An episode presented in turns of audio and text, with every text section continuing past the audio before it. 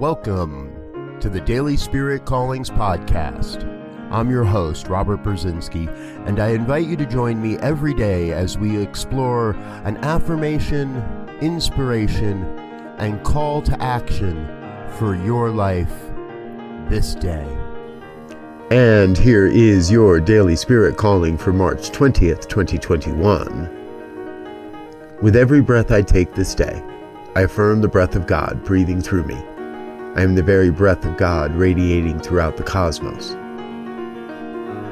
We each serve as perfect conduits of the one God.